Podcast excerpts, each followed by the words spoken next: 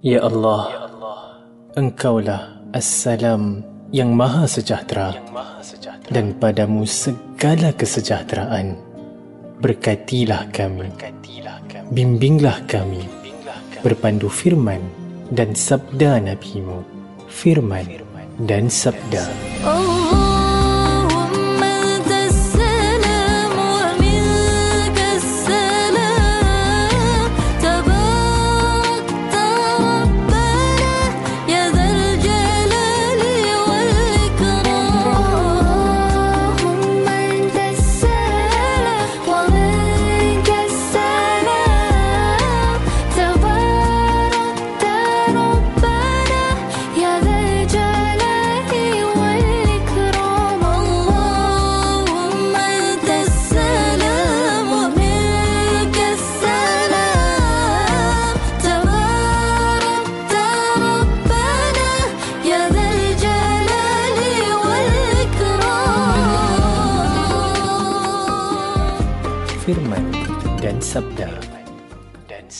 Assalamualaikum warahmatullahi wabarakatuh. Segala puji bagi Allah Subhanahu wa taala atas segala nikmatnya. Semoga anda dikurniakan kesihatan serta kesabaran agar dapat terus meniti hari-hari mendatang dengan lebih tenang. Dan semoga rahmat Allah sentiasa mengiringi kehidupan anda serta keluarga tersayang. Amin ya Rabbal Alamin. Dan harapan saya, Maria Mas'ud selaku penerbit rancangan Firman dan Sabda, semoga kandungan yang penuh berilmu ini dapat dimanfaatkan bersama insya-Allah. Firman dan Sabda. Firman dan sabda.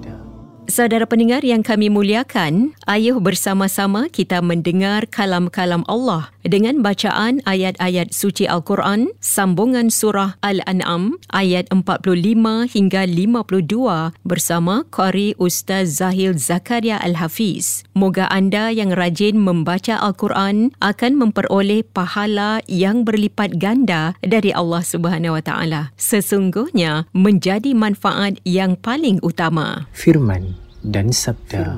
Dan sabda. A'udzu billahi minasy syaithanir rajim. فقطع دابر القوم الذين ظلموا والحمد لله رب العالمين قل أرأيتم إن أخذ الله سمعكم وأبصاركم وختم على قلوبكم ۖ من إله غير الله يأتيكم به. انظر كيف نصرف الآيات ثم هم يصدفون. قل أرأيتكم إن أتاكم عذاب الله بغتة أو جهرة؟ هل يهلك إلا القوم الظالمون؟ وما نرسل المرسلين إلا مبشرين ومنذرين فمن آمن وأصلح فلا خوف عليهم ولا هم يحزنون والذين كذبوا بآياتنا يمسهم العذاب بما كانوا يفسقون قل لا أقول لكم عندي خزائن الله ولا أعلم الغيب ولا أقول لكم إني ملك إن أتبع إلا ما يوحى إلي قل هل يستوي الأعمى والبصير أفلا تتفكرون وأنذر به الذين يخافون أن يحشروا إلى ربهم ليس لهم من دونه ولي ولا شفيع لعلهم يتقون. ولا تطرد الذين يدعون ربهم بالغداة والعشي يريدون وجهه ما عليك من حسابهم من شيء وما من حسابك عليهم من شيء فتطردهم فتكون من الظالمين صدق الله العظيم Firman dan sabda dan sabda. Fuyo, kaya sih kau. Hidup mewah. Apa yang kau tak ada? Biasa lah. Kalau kau nak kaya kau kena usaha.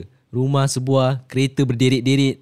Alah murah je lah ni semua. Kau ada? Firman dan sabda. Firman dan sabda. Apabila dalam kesukaran, kita mohon pertolongan. Apabila dalam kesenangan, kita lupa pada dia yang maha pemberi lagi maha kuasa. Saudara pendengar yang kami muliakan, apa yang dimaksudkan dengan istidraj? Sekali lagi, kami undang yang berbahagia Ustaz Mustaza Bahari untuk mengupas topik ini. Semoga dengan perkongsian ini nanti bakal terjawablah segala kemusykilan yang ada. Silakan Ustaz. Bismillahirrahmanirrahim.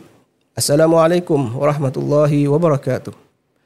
Alhamdulillah Rabbil Alamin Wassalatu wassalamu ala ashrafil mursalin Nabiina Muhammadin Wa ala alihi wa sahbihi ajma'in Subhanaka la lana illa ma 'allamtana innaka antal alimun hakim Rabbi shrah li sadri wa yassir li amri Tamma lisani yafqahu qawli amma ba'd Alhamdulillah Mari kita bersyukur kepada Allah Subhanahu wa taala dengan kita melaksanakan apa yang diperintahkan oleh Allah dan kita menjauhi apa yang ditegahnya Mudah-mudahan dengan amalan dan perbuatan itu Allah SWT tambahkan lagi kebaikan bagi kita dan Allah kurniakan rahmat dan keredaannya insya-Allah. Amin ya rabbal alamin. Baiklah, pendengar wanas rahimakumullah, kembali kita kepada surah Al-An'am. Pada pagi ini dibacakan sebentar tadi ayat daripada ayat yang ke-45 sehinggalah ayat yang ke-51.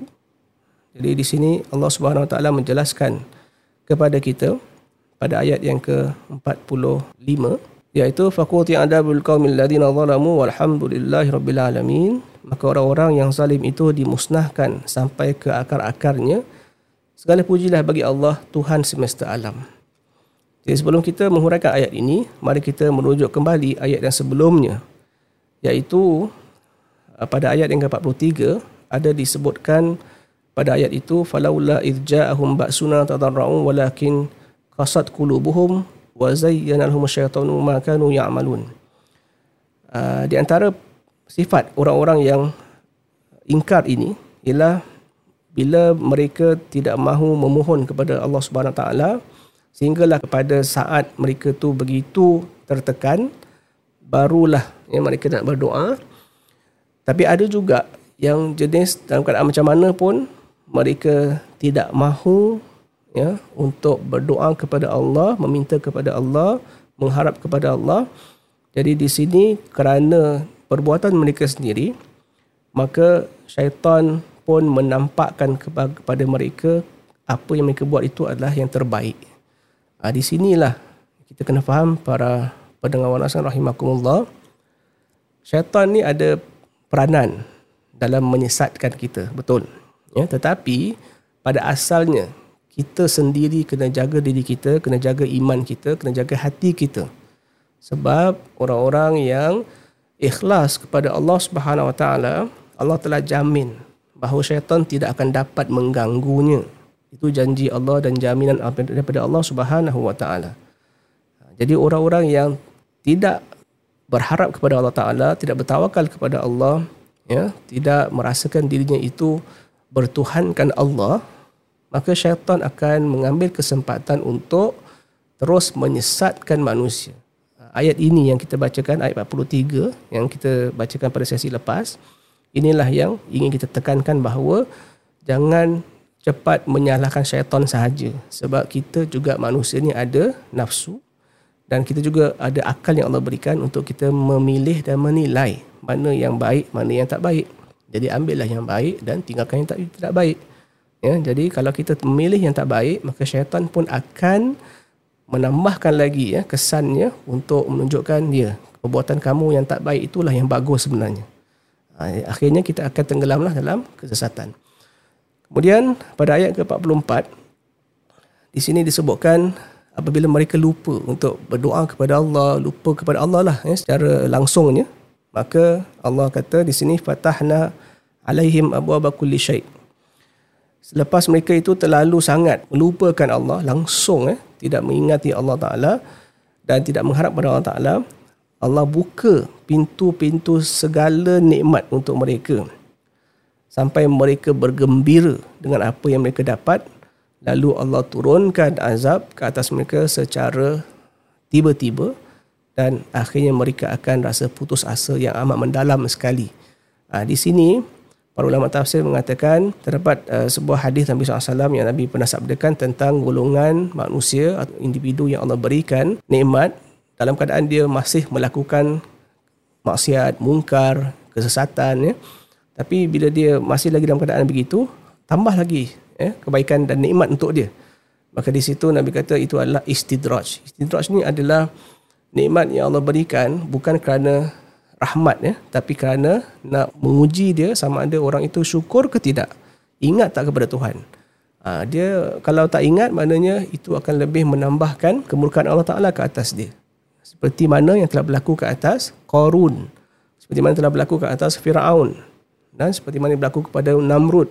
Dan namakanlah sesiapa sahaja yang berterusan melakukan kejahatan tetapi Allah tambahkan lagi nikmat kepada dia jadi itu bukan petanda Allah sayang ya, tapi itu petanda Allah nak menguji. Allah nak masih beri lagi peluang untuk orang-orang itu bertaubat tapi mereka tak akan bertaubat sebab mereka dah lupa daratan, lupa kepada Allah Subhanahu wa taala. Jadi nauzubillah kita kena sentiasa ya bermuhasabah. Para pendengar orang rahimakumullah kena bermuhasabah. Kalau kita dapat nikmat yang bertambah alhamdulillah. Tapi kena ingat yang nikmat itu bila ditambah kita juga kena tambah kebaikan kita kena tambah ketaatan kita kepada Allah. Ya jangan pula kita ditambah nikmat tapi kita tak solat kita tak nak bersedekah kita tak nak ya menolong orang dan sebagainya. Itu dikhawatiri menjadi istidraj yang Nabi sabdakan dalam hadis yang saya bacakan tadi. Seterusnya ayat yang ke-45 yang kita kali kita bacakan pada pagi ini. Faquti andabul ladina zalamu walhamdulillahi rabbil alamin.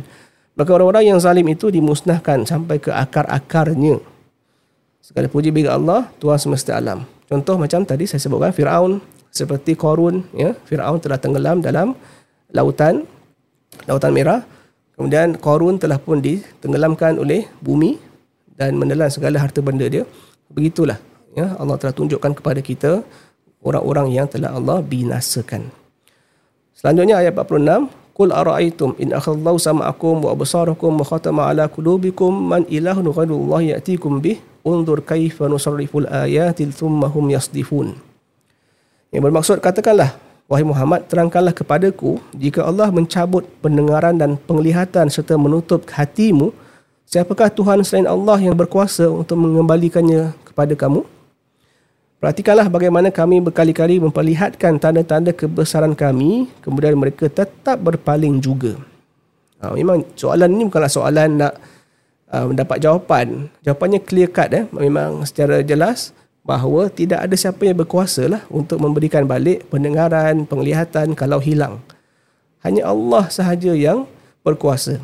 Ya, kalau kita lihat balik kisah Nasrani dengan Nabi Isa, yang mereka agungkan Nabi Isa tu sampai ke peringkat jadikan Nabi Isa tu Tuhan, kerana mereka mengatakan Nabi Isa tu ada special power. Dapat hidupkan orang yang mati, dapat sembuhkan penyakit, ya, dapat banyak macam lah eh, mukjizat Allah beri pada Nabi Isa.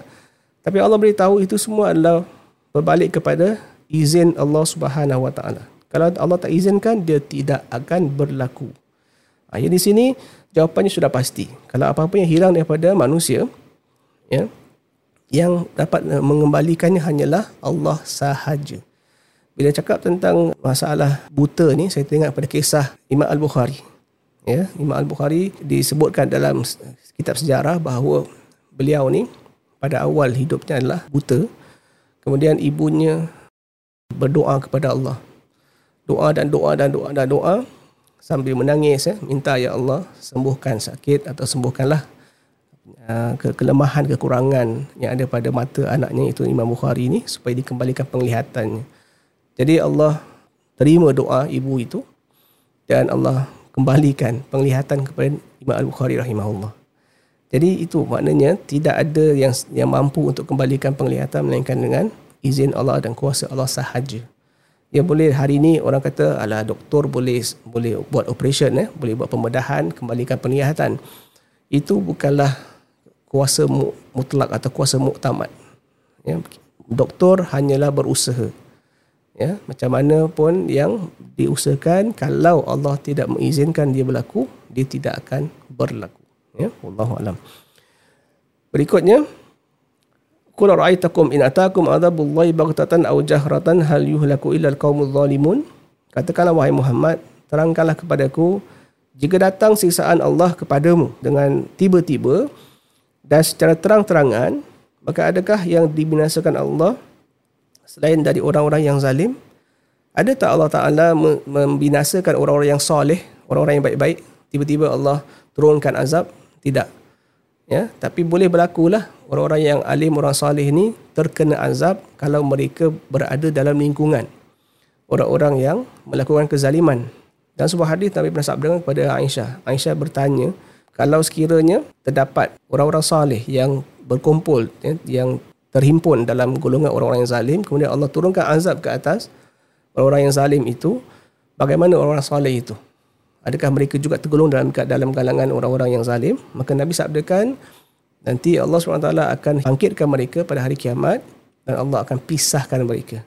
Ya maknanya orang yang saleh akan dikembalikan kepada kumpulan orang-orang saleh orang yang zalim akan dihimpunkan dengan himpunan orang-orang yang zalim ha, itu sajalah yang boleh berlaku ke atas orang-orang saleh ya maknanya bila mereka terkena dalam keadaan suasana bersama orang-orang yang zalim tanpa disedari tapi kalau untuk Allah hantarkan azab ke atas orang-orang yang soleh, contohnya turunkan azab di masjid misalnya, itu tak berlaku.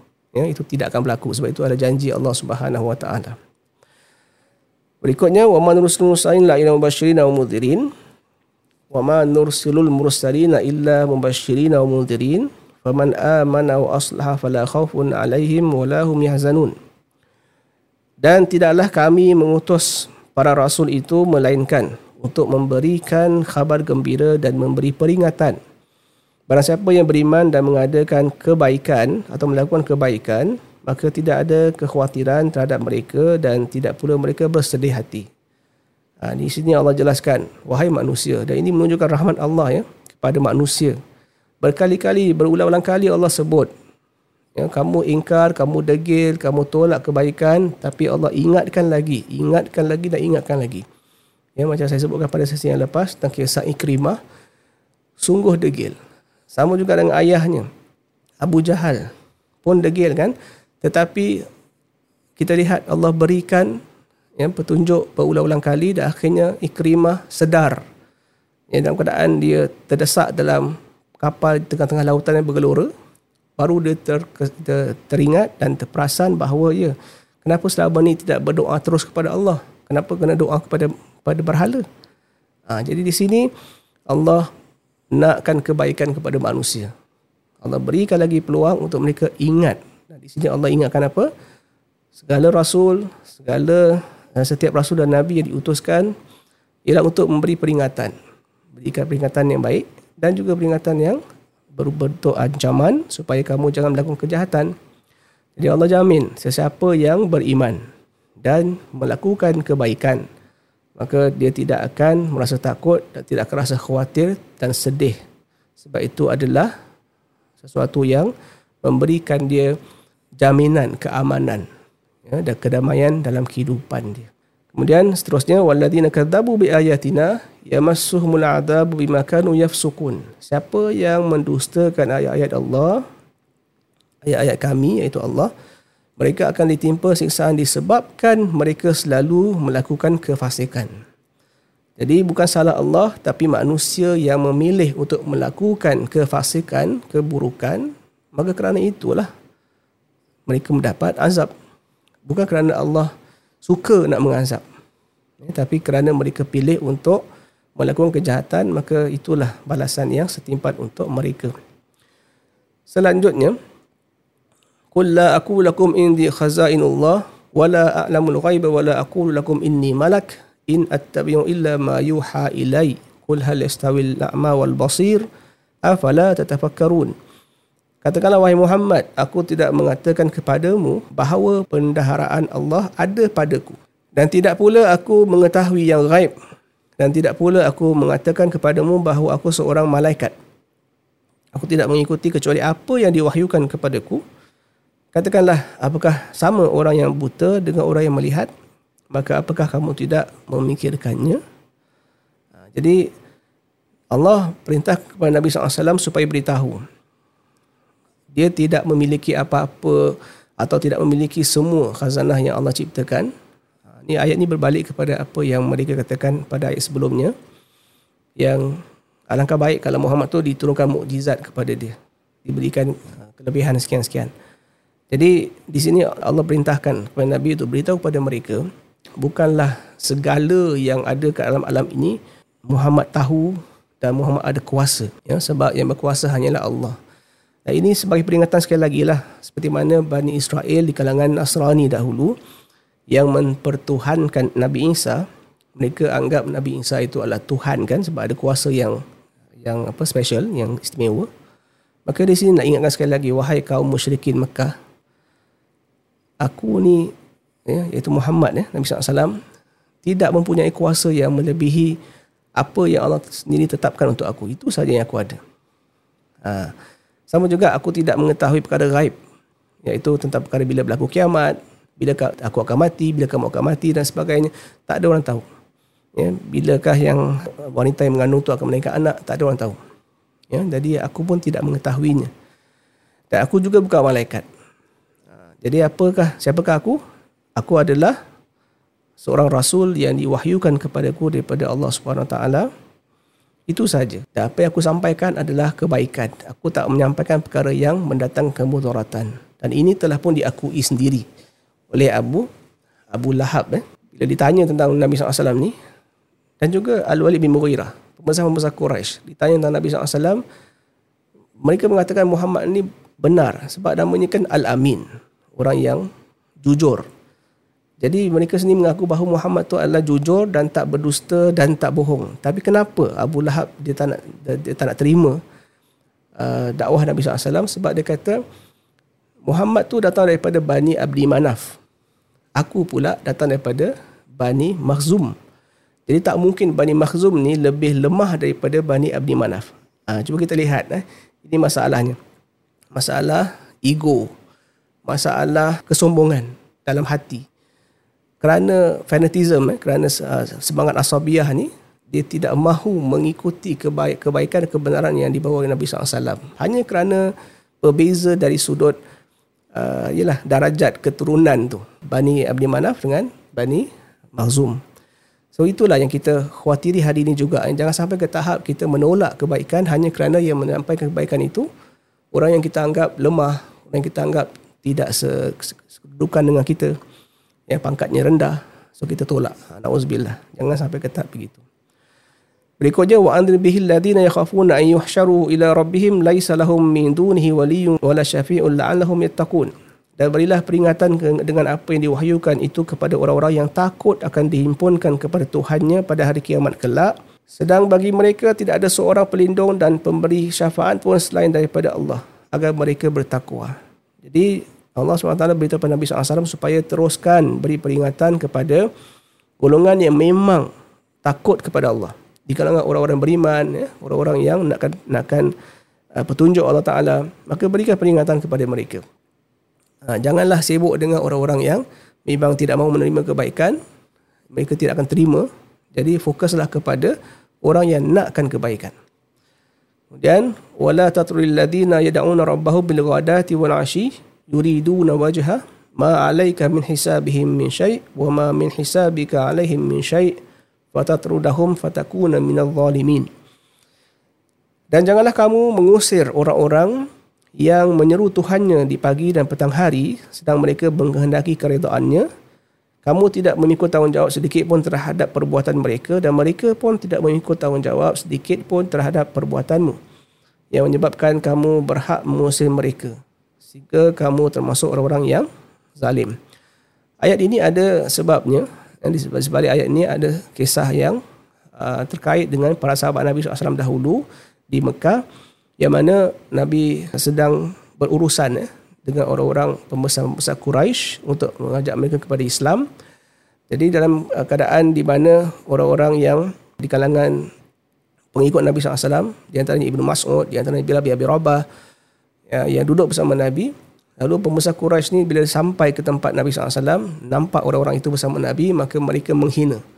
Mereka mengatakan bahawa adakah kita nak duduk bersama dengan mereka itu dan dengar apa yang kau nak cakap wahai Muhammad. Jadi kalau kamu nak berbicara dengan kami, kamu kena halau mereka. Keluarkan mereka daripada tempat ini, baru kami nak dengar. Ha, jadi sini Allah ingatkan Nabi, jangan mengusir mereka-mereka yang nak beriman ni, yang nak mengikuti uh, ajaran Islam itu, walaupun mereka orang miskin, orang tak ada kedudukan, tapi jangan halau mereka. Sebab mereka lah yang jujur untuk mengikuti uh, perintah Allah Subhanahu Wa Taala berbanding dengan pembesar-pembesar Quraisy yang sebenarnya tidak ada hasrat pun, tidak ada keinginan pun nak mengikuti ajaran Nabi SAW. InsyaAllah kita jumpa lagi dalam siaran. Wallahu a'lam bishawab. Assalamualaikum warahmatullahi wabarakatuh. Waalaikumsalam warahmatullahi wabarakatuh. Terima kasih yang berbahagia Ustaz Mustaza Bahari atas pencerahan tadi. Firman dan sabda dan sabda. Dan saudara pendengar yang dimuliakan, jika anda ingin mendengar semula rancangan Firman dan Sabda yang terdahulu, anda boleh ke podcast di Spotify atau Millicent. Penting untuk anda terlebih dahulu muat turun aplikasi Spotify atau Millicent, kemudian pilih podcast dan cari Firman dan Sabda. Semoga intipati rancangan ini penuh bermanfaat untuk kita semua, insya-Allah.